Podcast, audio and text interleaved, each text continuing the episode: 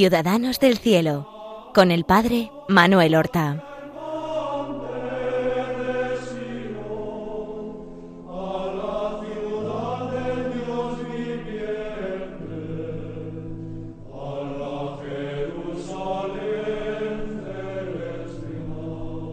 Buenos días, queridos amigos. Damos comienzo a una nueva emisión del programa Ciudadanos del Cielo. Vamos a continuar en esta aventura, en esta tarea de ir descubriendo juntos cuáles fueron los hechos principales y las virtudes de San Ignacio de Loyola, este gran santo español. Nosotros habíamos dejado a San Ignacio que había regresado desde España, recuerden, había abandonado París, donde había hecho, aparte de estudios de nuevo de latín, de humanidades, había hecho cuatro años de filosofía, dos de teología, pero aunque debería haber continuado estudiando sus enfermedades del estómago, que en definitiva eran piedras biliares seguramente, hicieron que los médicos le recomendaran una estancia en su tierra natal, pensando que los aires natales le vendrían bien. Y él va a Azpeitia, a Loyola, a donde no había regresado después de su conversión. Todo esto lo narramos en el último programa de Ciudadanos del Cielo.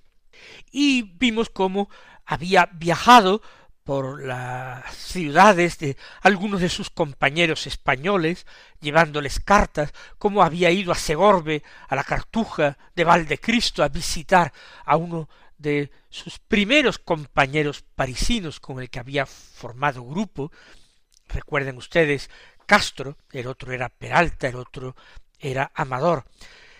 Él se había hecho cartujo y Ignacio pasa ocho días con él en la cartuja pues despidiéndose, despidiéndose hasta el cielo, porque de allí ya se encamina Ignacio a Valencia y en Valencia embarcarse para Italia y ya no saldrá más de Italia nunca. Y en Italia, recién llegado, desembarcado después de una travesía penosa, desembarcado en Génova, emprende ahora el camino a pie, pasando mil sinsabores, atravesar los Apeninos, fue dificilísimo. A veces tuvo que caminar a gatas agarrándose a las rocas y arrastrándose.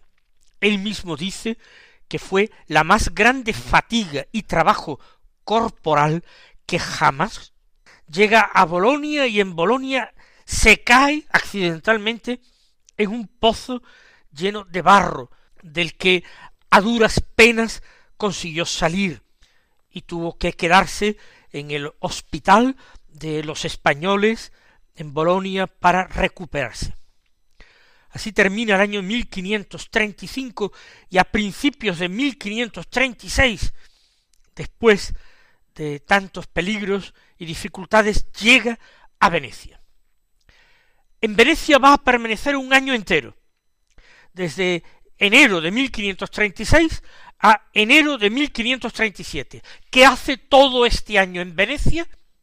Va a seguir estudiando teología. Dedica un año a completar sus estudios teológicos, que habían sido interrumpidos después de sólo dos años en París. Por supuesto, practica también su peculiar apostolado, da ejercicios a algunas personas contadas y señaladas, pide limosna, pero aprovecha algunas buenas limosnas para estudiar sin detenerse mucho ni entretenerse mucho. Los estudios lo primero, él ya tiene experiencia de ello. Y en enero de 1537, después de este año de estudios en soledad en Venecia, el día 8 de enero puede encontrarse finalmente de nuevo con sus compañeros, que han salido de París y han salido un poco precipitadamente porque ha estallado la guerra entre el emperador, que es Carlos V, rey de España, de Castilla y de Aragón, y el rey de Francia. Se habían marchado a mediados de noviembre de 1536 y también con muchos peligros y dificultades, pero confortados porque era un grupo en el que se ayudaban unos a otros, llegaron a Venecia y se encontraron con su ya a quien consideran verdadero padre de sus almas. Son los otros seis compañeros que habían hecho con él los votos en Montmartre, tres jóvenes no españoles, Pascasio Broet, Claudio Jayo y Juan Coduri, y se les une también en Venecia un muchacho muy joven que era malagueño, y según describen, lo dicen así, los primeros jesuitas, era muy feo de rostro, sin embargo, un alma buena, un alma santa y muy joven. Se llamaba Diego de Oces, era bachiller, el bachiller Diego de Oces. Será el primero de esta compañía de Jesús en morir, pero antes de haber sido formalmente eh, aprobada y fundada. ¿Por qué se han reunido en Venecia todos los compañeros a principios de 1537? Recuerden que habían hecho voto en Montmartre de peregrinar todos a Tierra Santa y que ya en Tierra Santa decidirían lo que habrían de hacer, si quedarse allí para siempre o volver a Europa para entregarse al apostolado a las órdenes del Papa. Es por eso que después de este gozoso reencuentro, como normalmente en primavera partían las naves de Venecia, pero había que contar con un permiso papal, los compañeros se encaminan de Venecia a Roma para pedir permiso al Papa.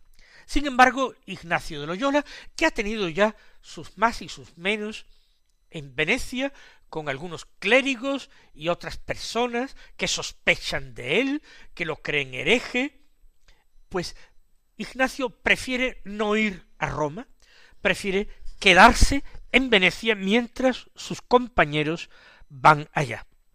Así pues, diez compañeros irán a Roma, pero a mediados de marzo.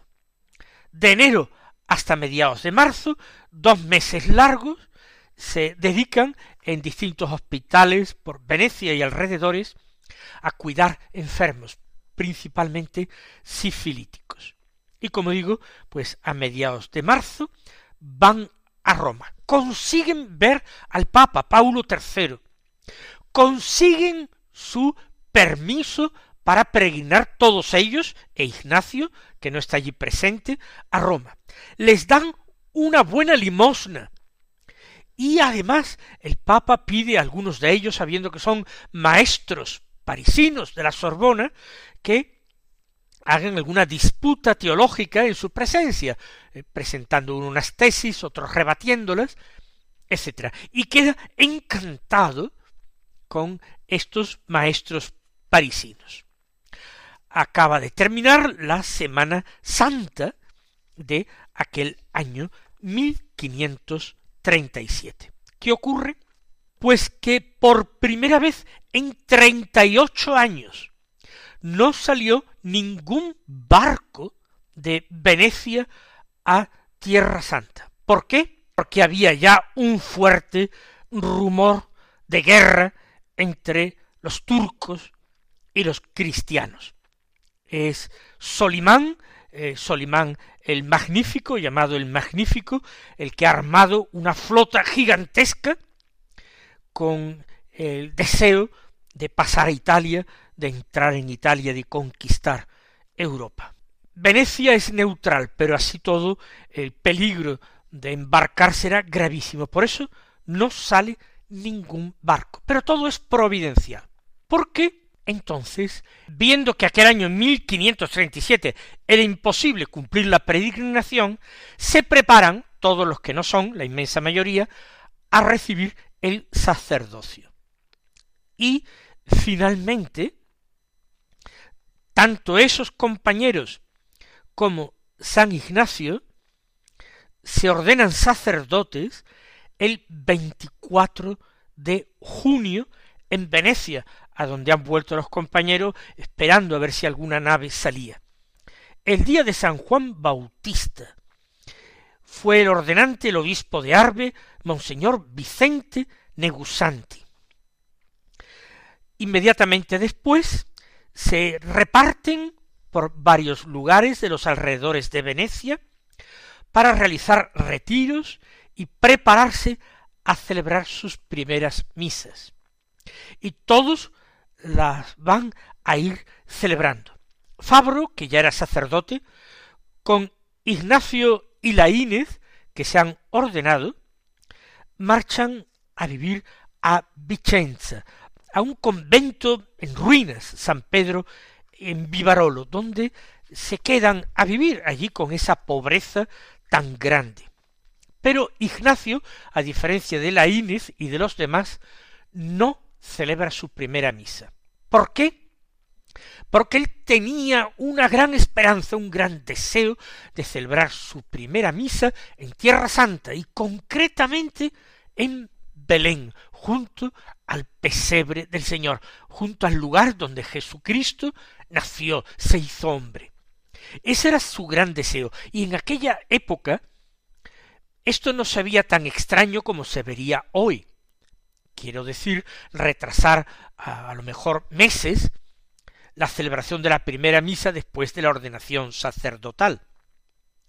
Pero entonces no era extraño, de hecho, todos los primeros compañeros no celebraron misa al día siguiente de ordenarse sacerdote, sino que se prepararon cada uno con distintos retiros entregados a la oración, a la penitencia, a preparar el alma.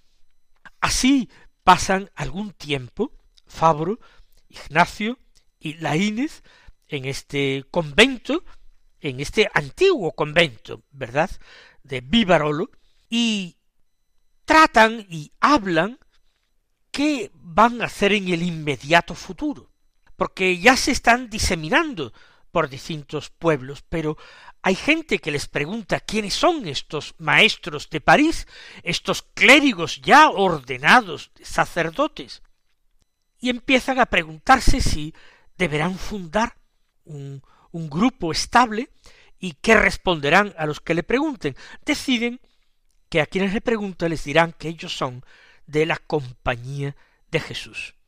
Es la, eh, la concreción de aquel pequeño grupo que se ha ido formando en París. Primero, la vida, la experiencia, los papeles, la legislación, lo último. Hoy día muchos cristianos quieren empezar siempre por eh, determinar cosas, hacer estatutos, reglas, fundar. Primero tiene que venir la vida, primero tiene que soplar el espíritu. Y cuando se vea que realmente es algo de Dios, y no simplemente ocurrencia mía o empeño mío, cuando Dios se manifieste en el lugar donde Él suele manifestarse, que es la historia de los hombres, en los acontecimientos y en la vida diaria, cuando se ve que es algo ya bendecido por Dios y querido por Dios, entonces, entonces se escriben los papeles, se establecen las reglas, se procura una institucionalización de aquel carisma. Así es como surgió la Compañía de Jesús a partir de aquel grupo de amigos y de compañeros de estudios de París. Sin embargo, las persecuciones siguen a Ignacio, que se ha retirado, como hemos dicho, de Venecia a Vicenza. Y él quiere ir personalmente de nuevo a Venecia a pedir sentencia, como había hecho en Salamanca, como había hecho en Alcalá de Henares. Él quiere sentencia oficial de la Iglesia, que declare que es inocente, si lo encuentran tal. efectivamente, consigue finalmente, el 13 de octubre de aquel año, un documento oficial de la Iglesia que dice atestiguamos que el padre Ignacio ha sido y es sacerdote de buena y religiosa vida, y de santa doctrina, y de muy buena condición y fama. Ahora ya Ignacio, reafirmado con esto, él no había querido ir a Roma ni siquiera a ver al Papa ni a pedir permiso de peregrinación, había enviado a sus compañeros, que no tenían esa mala fama que se podía haber creado él, ahora con Fabro y con Laínez emprende el camino a pie a Roma. Y en este camino va a tener providencia divina de nuevo un encuentro imprevisto y fundamental para el desarrollo de todo lo que viene después. El mismo nos dice que en este viaje fue muy especialmente visitado del Señor, rogando a Nuestra Señora que le quisiese poner con su Hijo. Esto es lo que Ignacio manda pedir en los ejercicios espirituales al ejercitante. Ser recibido bajo la bandera de Cristo y pedirle a María Nuestra Señora que me ponga con su Hijo. Pues bien, pocos kilómetros antes de llegar a Roma, en el camino de entrada a Roma, se encontraba y se encuentra una pequeña capillita, la iglesia o iglesita de la Storta. Estaba medio destruida, pero Ignacio y los compañeros se pararon. Ignacio quedó haciendo oración. Y en ese momento dice que en su alma irrumpió una luz extraordinaria. Como ocurrió en Manresa, ¿se acuerdan? con la ilustración del Cardonel junto al Cardonel que se le iluminó la mente y conoció más cosas que las que había conocido en el resto de su vida ni siquiera estudiando. Pues de nuevo, una gran ilustración. Y él lo comunica a los compañeros y la Inés es el que lo cuenta. Dice, escribe Laínez, el padre Laínez, viniendo nosotros a Roma por la vía de Siena, nuestro padre, como quien tenía muchos sentimientos espirituales, me dijo que le parecía que Dios Padre le había impreso en el corazón estas palabras. Yo os seré propicio en Roma. Y no sabiendo nuestro padre lo que querían significar, decía, yo no sé qué cosa será de nosotros, tal vez seremos crucificados en Roma. Después lo volvió a narrar y dijo que le parecía ver a Cristo con la cruz a su espalda, y al Padre Eterno cerca, que le decía, quiero que tomes a éste por tu servidor. Le decía el Padre a su Hijo Jesucristo, quiero que tomes a éste a Ignacio se refiere, por tu servidor. Y Jesús lo tomaba como servidor y le decía, yo quiero que tú nos sirvas. Realmente el nombre de Jesús, que será el nombre de su compañía, irrenunciable para él, eh, su escudo para él y su divisa, aumenta su devoción extraordinariamente a partir de esta visión, de esta revelación de la estorta. Y así, con esto, ellos finalmente llegan a Roma. Ignacio con esa idea de que si serán crucificados. Es el año 1538. Y los demás compañeros son también convocados a Roma. Le alquilan una pequeña casita cerca del puente Sixto, Allí Fabro y la Inés enseñan teología en la Facultad de Teología del Papa, la Sapienza. Ignacio da ejercicios y tiene entre sus ejercitantes al cardenal Contarini, muy importante y muy influyente en la eh, curia romana. La cuaresma la pasa entera de retiro en Montecassino, junto al doctor Ortiz. Estamos en 1538. Pero los compañeros siguen esperando a ver si este año, en 1538, finalmente se vuelven a hacer peregrinaciones a Tierra Santa. Pero no, de nuevo este otro año, la ilusión de ir a Tierra Santa se desvanece. Ignacio sigue sin decir su primera misa, pero fijémonos cómo la providencia de Dios actúa. Quienes buscan a Dios pueden estar absolutamente ciertos de que el Señor les irá mostrando su voluntad. Nadie tiene que angustiarse, ni inquietarse, ni entregarse a grandes divagaciones. Basta buscar sinceramente al Señor en la reforma de vida, en la conversión total, en la oración entregada, en el amor al prójimo. Buscar a Dios y Dios irá poniendo todo para que se haga su voluntad. Realmente aquellos conflictos con los turcos, el mismo Solimán el Magnífico, en definitiva, fueron los que permitieron, como causa remota, la fundación de la Compañía de Jesús. ¿Qué hubiera pasado si aquellos maestros parisinos hubieran ido a Tierra Santa? Quizás la historia hubiera sido totalmente diferente. Dios los quería en Europa.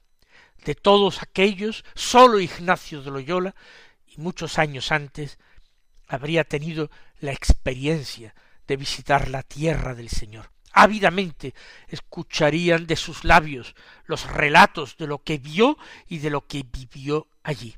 Los demás se tienen que conformar. Es como digo 1538, Ignacio se empeña en un pleito grande para defenderse de todos sus enemigos, porque vienen de Venecia y de Vicenza a Roma, y en Roma también lo denuncian y sobre todo se concentra en su persona. Un hombre mayor, español, hablan del cabecilla de aquellos maestros parisinos, pero no atacan particularmente a ellos, sólo a Ignacio. Atacando la cabeza saben que la obra caería. Entonces él manda pedir testimonios de todas partes donde él ha estado, donde han estado los compañeros, logra audiencia personal con el Papa, la primera vez que ve al Papa Paulo III, y dice que hablé a su santidad en su cámara a solas, bien al pie de una hora, y le narré claramente todas las veces que había estado preso en Alcalá y en Salamanca. Pero Ignacio le insiste al Papa de que dé una sentencia y la conseguirá confundiendo a todos sus enemigos. Ahí él no admitió nada, no por su propia honra, ni muchísimo menos, sino por la obra de Dios, que se hubiera visto seriamente comprometida si la fama del fundador quedaba en entredicho. Pero la próxima semana continuaremos esta narración. Hasta entonces, recibid la bendición del Señor.